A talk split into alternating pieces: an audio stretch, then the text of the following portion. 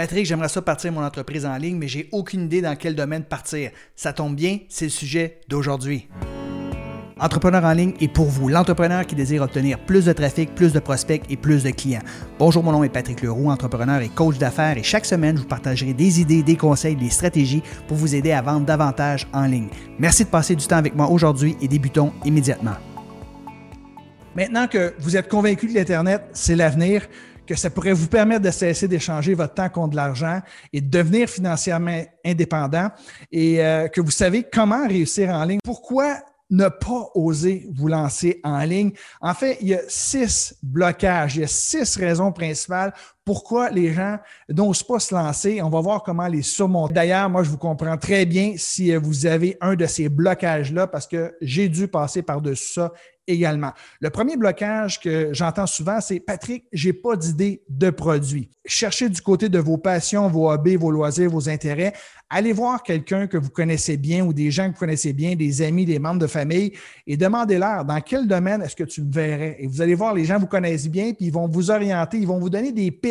Et là, vous pourrez explorer, euh, grâce à ce que je vous ai montré tantôt, si ces euh, thématiques-là sont viables économiquement. Pensez à vos expériences de vie, pensez à votre savoir-faire. Il y a sûrement quelque chose que vous faites mieux que la majorité. Il ne s'agit pas d'être un expert absolu, je vais vous en parler dans quelques instants, mais vous avez sûrement un savoir-faire, puis vous pourriez accompagner des gens qui sont des débutants justement sur cette thématique-là. Je vous invite à aller voir euh, les tendances sur Google Trends tapez votre mot et regardez les tendances et ça va vous donner une bonne indication également si euh, c'est une tendance qui est stable depuis des années, qui est à la hausse, au contraire, c'est une tendance qui est descendante et si c'est une tendance qui est descendante comme ça, ça ne sera peut-être pas la meilleure thématique à exploiter.